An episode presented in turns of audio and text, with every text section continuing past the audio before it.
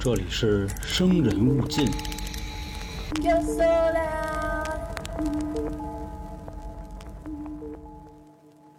大家好，我是咱们的都市传说叙述员黄黄，欢迎收听由春点为您带来的《生人勿近》。今天呢，继续给大家带来一个日本的都市传说，叫禁后。禁呢是禁止的禁，后是后面的后。开头还是说一句啊，咱们七月份的特别节目已经登录了。微信公众号“春点”啊，明白的就自然都明白了。这次呢，还是一个关于有关亚文化的东西。前阵子不说那个 PDD 是吧？有那个吃肉的，各位关注了消息的人肯定都懂啊。这个大家到时候可以听一听我们节目里具体说的是什么内容，好吧？那咱们呢，还是继续说关于日本的这个都市传说。其实目前做了这么多啊，咱有啥说啥。日本的这个都市传说呢，他们的脑洞确实比较大。但是最近我和一个好朋友一直在聊关于《山海经》的事儿，这个我记得我在上一期节目也说过啊，他们其实有很多所谓的都市传说或者神话人物吧，也是根据咱们那边改编的。当然了，人家可能不承认。关于《山海经》这个事儿，其实也有不少人跟我说过了。咱们这个以后有机会啊，我们三个人一起和大家说，我觉得这样会更有意思点儿。因为毕竟啊，大家已经从了解《山海经》的这个时代，已经转入为。如何去解说《山海经》，对吧？所以咱们到时候看看什么时候把这个东西搞起来。呃，关于今天这个事儿呢，还是来自著名的日本论坛二 ch，其中一个网友发布的这么一则故事。那咱们下面啊，就直接进到这个故事里。同样啊，又是发生在乡下的一件事儿，时间呢不详，但可以从整个故事感觉出啊，应该是日本挺早期的一个故事了。其实我开头说啊，这个故事叫晋后。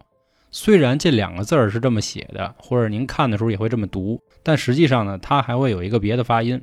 这个后面咱们一会儿说到。他出生这个地儿啊，恰巧也没有什么所谓的娱乐设施，只有看不见尽头的田地和那么数得过来的几间房子。也就是说啊，这个小村落还是属于那种偏远山区了。但尽管就这么点人呢，他们村子里啊还有一间小屋子。这间小屋子从外面看呢，和正常的房子倒没什么区别。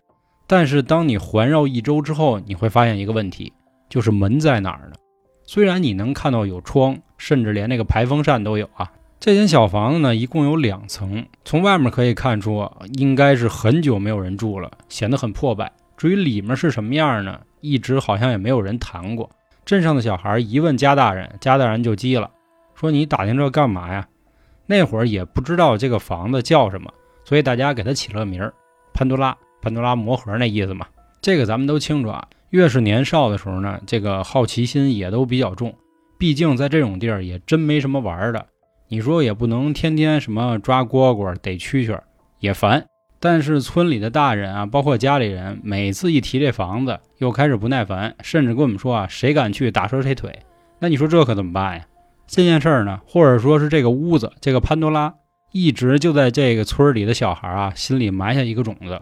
他们就琢磨，我什么时候才能进去一探究竟？等过了几年之后呢，村里有一个小男孩，就叫他小 A 吧。可能随着年龄的增长呢，他这个胆子也是越来越大。他就开始召集村上的其他小伙伴，就说了：“说我觉得啊，这个男人当自强是吧？咱们得一探究竟，看看这个东西到底是怎么回事。”其他人呢也是想去，但不敢说，所以他们这个会议呢就属于搁置了，也没人说话。这个时候。这个小薇啊，又给大家一剂强心剂啊，是不是老爷们儿？咱哥五个往里一趟，还有什么不可能的？谁能拦咱？你说是不是？这么一打气儿啊，又是几个小男孩，越聊越带劲，说走吧，这里能有什么呀？去呗，行，去，不就顶多回家挨一顿骂吗？有什么的？这算什么呀？男人没挨过骂叫男人吗？要不说呢，这个学好不容易，学坏一出溜，哥五个互相动员半天，终于决定了。说啊，咱先回家准备准备，带点吃的呀，带点喝的。这其中有一个人啊，他有个妹妹，他妹妹也知道这事儿了，就说哥，不能光你们玩，你得带我一块儿去，行不行？这妹妹也是一直就是求嘛哥哥，哥哥没辙了，说走吧。所以最后呢，这个探险小分队啊，变成了六个人，五个男孩，一个女孩。咱们前面说了啊，这间屋子呢没有门，只有窗户。所以他们绕了一圈，就一直在那琢磨，说咱要不这样，找一梯子，然后呢，从楼顶的这个通风扇，咱钻进去。其中那女孩说了，说多危险啊，哥！说我爬不进去怎么办？这时候有一坏小子出来说话了：“哎，这不好说，直接把玻璃拆了，咱干进去不完了吗？”后来一想也是哈，反正已经闯禁地了，再拆一块玻璃也没什么不合适的。行，就这么定了，直接就往里拆。这个老大也就是这小 A，拿起块砖头，咵给这玻璃开了。这进去之后啊，哥几个真是高兴了。怎么说呢？一看。这里面跟外头完全俩样，外面看着破破烂烂的，感觉这房吹口气马上就能塌。但是，一进里头，嗯，是那个意思，非常的豪华。一看那个家具，可以看得出来，非常的讲究。哪是这个桌，哪是椅。他们从一楼进去之后呢，简单看了一下这个房子的格局。往前走，第一间呢是洗手间，卫生间对门呢是厨房。再往前走啊，是一个大客厅。客厅的尽头可以看出来，好。像有一个楼梯，应该是通往二楼的。其中有一小胖子呢，就把书包打开了，说：“怎么着，哥哥们，咱们先吃点，补充一下能量。刚才外面碎个玻璃是吧，挺累的。”但那对兄妹就说：“啊，说不能光知道吃，咱们也去看看啊，溜达溜达，看看怎么回事。说你看，这不还一二楼呢吗？咱一楼发现就是普通人家，那二楼里头啊，一定有什么秘密。要不咱家大人干嘛天天不让咱谈这事儿呢？我去瞅瞅去。”剩下那哥四个呢，也是这边看看那边看看。突然溜达的时候呢，听见走廊尽头那边嗷唠一嗓子，哎，肯定是发现东西了。哥几个赶紧跑过去了。当时他们一看呀，是一什么东西啊？就是猪八戒那耙子，你知道吧，各位？耙子呢，相当于是在地面上，那棍儿是立着，在这个把儿立上的顶部呢，套着一个头套，并且这个头套或者说这个耙子的前面一丢丢有一个梳妆台，并且这个梳妆台。是有三个小抽屉的。这个女孩肯定相对来说胆子小一点啊，就开始跟几个哥哥说：“这是什么呀？怎么看着那么吓人呀？”说我害怕，嗯，说我现在就要回家找我妈去。他们赶紧啊，就蒙着小女孩眼睛说：“你别看那，别看那，咱过来，咱先吃点好吃的，是吧？你别琢磨这个，这有什么的呀？这肯定是有人恶作剧。这就跟之前我记得我讲那个劲松鬼楼似的，这不就蹲步成精了吗？”你说他这个恶作剧是多么的卑劣，拿一耙子罩一头套就能吓唬人，所以别怕妹妹。几个男孩呢，就也一直哄他，又给他饭团子呀，又给什么这那。小女孩说啊，说好了，哥哥，我知道了，让我自己待会儿吧。这个时候呢，哥五个又聚一块儿，开始琢磨，说你看啊，兄弟们，咱们带个女孩可能是带错了，这要搁咱们是吧？咱一脚哐，咱就给他踢了，咱直接上去了。但是你有个女孩呢，就不方便。你看，咱要不要一会儿啊？咱先给这妹妹咱送回去。这个哥哥也说啊，说不合适吧？说我好不容易给我妹叫过来，到时候她一回家，我妈一问，给我说漏了怎么办呀？反正这五个人呢，就来回来去说，最后终于达成协议了，说行，我现在给我妹送回去。但是等他们一转头，发现妹妹找不着了。这个时候就想，哎，去哪儿了？这一楼就这么几间屋子，哥几个就开始厨房啊、厕所啊、客厅什么沙发底下全开始翻。说他不会上二楼了吧？说我妹刚才看见那玩意儿，她连楼梯都不敢走，她怎么可能去啊？说那一楼就这么大点地儿，咱又在咱入口这地儿，其他玻璃也没拆，那能去哪儿啊？咱赶紧上楼看看去吧。这楼上的格局呢，只有两间屋子。他们打开第一间，砰，里面没人。紧接着他们来到第二间，这一开门啊，全傻了。怎么呢？在二楼的这第二间房子里啊。和有一楼走廊那个位置同样的这么一个摆设，一个梳妆台带三个小抽屉，前面有一假头套，然后出着那么一个杆立着。而就在这个梳妆台前面呢，还站着这个男孩的妹妹。当时所有人都愣了，因为整个屋子里感觉非常的诡异。这五个人仗着胆子就过去了，说干嘛呢，妹妹？这个时候他妹就说了，说哥，你看这抽屉里是什么呀？紧接着就把第一个瞪出来了，打开之后呢，发现里面呢有一个纸条，写着“晋后”，就是咱们今天开头说的这个。说这什么意思呀？说看看是拿什么笔写的，一看是毛笔，纸呢是宣纸。紧接着这妹妹又把第二个打开了，发现还是有这么一张纸条。所有人就觉得这到底写的是什么东西？这又是什么意思呢？他们觉得不行，咱要不别翻这东西了，楼上一个，楼下一个。这里一定有问题，咱们先赶紧走。正在准备啊喊着妹妹走的时候，这妹妹打开了第三个。正在这五个男孩拿着这两张小纸条研究的时候呢，突然听到妹妹好像打开了第三个抽屉，并且快速的合上。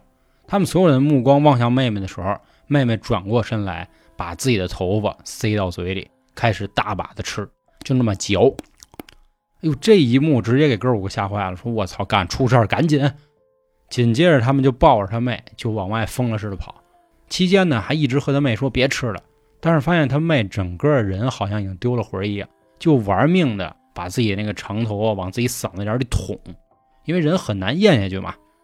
这个时候，其中一个人说了：“说咱也别想那么多了，赶紧找人吧。”就找到他们哥几个中离这个地儿最近的一家，当当当当当敲。打开门之后呢，他父母一看，立刻明白了。爸爸出去喊人家了，妈妈就赶紧把女孩抱到屋子里，并且开始严厉的质问几个男的：“干嘛去了？是不是去那屋子了？疯了是不是？都看见什么了？”一直都在提问。几个男孩呢，也就困了，就开始说。啊，是去了，把玻璃碎了，然后看一梳妆台，看一个假头套，看一耙子。梳妆台里呢还有两张纸条，写着“静候”。说就看这么多吗？这里头是不是还有一个抽屉？说那抽屉啊，我没看见，应该是妹妹看见了。说完了，你们惹大祸了。说事已至此啊，你们几个男孩啊，该回家的赶紧回家吧，以后也别联系这女孩了。你就祈祷着人家妈妈不来报复就完了。说到这话的时候呢，所有人都很惊讶，就一直问阿姨说：“您和我说说吧，这到底是怎么了？”说你们看到这个房子呀，确实没有门，但里头确实之前有人住。你们看到的“晋后”虽然是这两个字儿，但不是这么读的。至于怎么读，也没有人知道。算了，你们还是别多问了，就赶紧走吧。这件事后来确实也不了了之了，其中有两个男孩直接搬走了。而妹妹一家呢，也再也没有露过面，等于说最后这五家人吧，走的走，藏的藏。那这件事儿呢，也在这个发帖的人心中啊，就一直在想，到底发生了什么呢？他和他妈妈说啊，他妈也一直是支支吾吾，直到有一天，这个妹妹的家里给他们家寄来了一封信，而信里的内容呢，也让他久久不能释怀。说在这片土地上呢，曾经有这么一个家族。家族里所有的女儿都是妈妈的产物，这个产物不是咱们想的那种孩子，说的更邪性一点，是一种仪式的材料。这个家族的人呢，通常会生两到三个女孩，并且选其中一个人作为所谓的这个材料，而剩下的女孩呢，就会像普通人一样继续的成长。当然了，这里实际上是有一个所谓的 bug，就是假设这个妈妈生下来永远是男孩会怎么样，但是没有人说啊。选中之后呢，妈妈会给这个女孩起一个隐藏的名字，也就是说，这个人有两个名字，而这个隐藏的名字呢，只有妈妈自己知道。平时在一起生活的时候呢，也都会用她所谓的那个大名。在女孩成长到十岁、十三岁和十六岁的时候，会分别进行三个仪式。这个仪式的内容就是会给她做一个梳妆台，也就是前面刚才他们在屋子里碰到那个样子。这梳妆台也确实有三个抽屉。这个被选中的女孩呢，从出生一直到刚才咱们前面说的这几个岁数中间呢，都会受到一些特殊的教育，比如说将猫或者是狗的脸切碎，再或者说他们只会饲养那种只剩下尾巴的动物身体。你没听错啊，是动物身体。然后周围的人呢，还会告诉他啊，你别看它只有一个尾巴了，实际上它是活的。再比如呢，会教他使用一些所谓的邪术。利用猫的耳朵或者是胡子杀死老鼠的咒语，还有的呢，就是把蜘蛛直接进行肢解，然后再拼装成原来的样子，甚至还有吃别人或者是自己的屎和尿。反正总之吧，他们会接受到这种非常人类的教育，而这些教育呢，都是为了让他的三观啊产生扭曲，或者说让他绝对服从他的妈妈。这个家族的习俗呢，村子里人也都是知道的。他们也直接会和上门所谓的这些来招亲的男人说，啊，其实一般人我觉得听到这种家族所谓的仪式吧，我觉得都是敬而远之，那听着多邪乎。啊。但是有些男的呀，也就真是那么贼大胆儿，一听这事儿啊，说高了，那我更得娶这家女儿为妻了。所以反倒上门来提亲的人啊，还越来越多，因为这个家族非常的富有。咱们前面也说了啊，他那个屋子里一进去非常的豪华，所以我估计很多男人他们是想着说，我要不来了之后啊，骗点钱我再跑。也正是为了避免这样的情况，这个家族的女人会通过杀猫的方式，培养出恶灵，直接附在男人的身上，以便这些男人有什么心怀不轨的行为。那我们绕回来去说啊，在这个选中的女孩十岁生日的当天呢，她会坐在这个梳妆台的面前，将自己的手指甲或者是脚指甲剥离出来，是剥离，就是整个的拔下来，然后把指甲放在第一层抽屉里，并且放入自己的那个隐藏名字。那也就是从这一天开始啊，这个女孩就知道了自己原来还有一个名字。放入抽屉之后呢，母亲会在这个梳妆台前坐满一天。到了十三岁这一天的时候，开始第二个仪式，同样是在梳妆台前，女孩会将自己的牙全部拔下来，然后放在抽屉里，同样还是放入自己的名字。母亲也会在这里坐一天。到了十三岁这个节点的时候，我们前面说的啊，灌输这些女孩这种所谓邪恶的教育吧，已经可以停止了。一直到她十六岁这期间呢，女孩是成一个自由的状态。与其说是自由，不如说就已经变成了一个放养的状态。因为很少有女孩啊，能在这十三年期间还保持一个所谓的这个正能量或者说是正向的价值观了。而到了十六岁这一天呢，女孩坐在梳妆台前。会将自己的头发连根儿拔掉，是从头皮啊连根儿拔掉，把自己薅成一个秃头，由母亲将这些头发塞入到自己的身体。我为什么用的是这个词？因为它很难咽下去。那只要他想尽一切办法，甭管你们能想到什么啊，把这个头发只要能续进母亲的身体里就行。成功之后呢，再由母亲将这个女孩所谓的隐藏名字正式念出来。也就是说啊。他这个隐藏名字虽然会写在纸上，放到抽屉里，但是他们为了防止被其他人知道，所以他在心里会有一个新的叫法。比如说啊，咱们举个例子，老杭，但实际上呢，他可能叫这个干瘪。这母亲念完隐藏名字的发音之后呢，就会被家族的人进行隔离。最后，母亲是因为吃自己的头发离开人世的。那前面说了这么复杂的一个做法啊，他们的目的是什么？就是说，这个家族啊，有这么一个说法吧，说凡是通过这一系列的操作，最后自己就可以上他们所谓的天堂。这天堂里呢，反正有好多帅哥，就天天就可以推，就这么个意思。那他这个女儿怎么办呢？咱前面说啊，这一家人基本上会收两到三个女孩，正常的女孩会继续的作为妈妈的身份来照顾她这个小妹妹，或者说选中的这个女孩。等到这个女孩的头发恢复长出来之后，再把她嫁给别人，然后作为姐姐的自己，再用这样的方式上天堂。等于说，他们就是用这样的方式一直去延续自己的家族。但是我相信各位啊，不仅您，其实他们自己也琢磨了，说这个方法是不是有点神经病啊？真的有这样的方式吗？真的能上所谓的天堂吗？家族的人呢，也就开始出现所谓反抗的人了。后来经过几代传承之后呢？他们决定不再进行这样的邪恶仪式，但不过啊，这个梳妆台和隐藏名字的这个做法都保留了下来。他们认为梳妆台就是妈妈，隐藏的名字是一种祝福。其实说到俩名字，我想起前阵子那咒了，福祸相依，生死有命。很多人翻译的是生死有命，不对啊，生死有命，因为你得把名字给那大黑佛母嘛，是吧？咱说远了，说回来。上面介绍完这个家族之后呢，那这间空屋又是怎么来的呢？经过了若干年之后呢，有一个女人叫八千代，她已经是一个正常人，而且过着这样普通的生活。她的孩子呢叫贵子，他们是个三口之家，一家人也是其乐融融。可是突然在贵子马上要到十岁的这一天，这一家人打破了平静。这个八千代呢想去把自己的父母请来，一起来庆生。等到把消息传完之后呢，回到家后，他突然发现。自己的孩子桂子死在了那个梳妆台的面前，地上还散落着指甲和她的牙齿。就在她惊慌失措的时候，她发现她的丈夫居然也不在了。她哭的是昏天黑地啊！隔壁的邻居听到哭声之后呢，也赶紧过来，看到现场的惨状之后，女的赶紧去找八千代的父母，而男的呢，出门开始去寻找她的丈夫。他们想，难道是碰到了坏人吗？等到邻居找到了八千代的妈妈之后呢？他的妈妈反倒很冷静，说了一句：“完了，看来啊，是我这个女婿心怀不正。他应该是知道我们家族有这样的仪式，他等不及了，他想去试一试。”紧接着，邻居带着八千代的父母啊，就来到了八千代的家里。而此时，他们发现八千代也死在了梳妆台的面前。这邻居们炸锅了，说咱赶紧报警吧。而他的父母却赶紧阻拦了下来，说了一句：“感谢各位的帮助吧，这个事儿由我们自己来解决吧。”过了几天之后，八千代的丈夫确实回到了家里，但是他却死在了家门口。随后呢，这间屋子就永久的封闭起来。而那两个梳妆台呢，一个在走廊处的，那就是八千代的；在二楼的那个就是贵子的。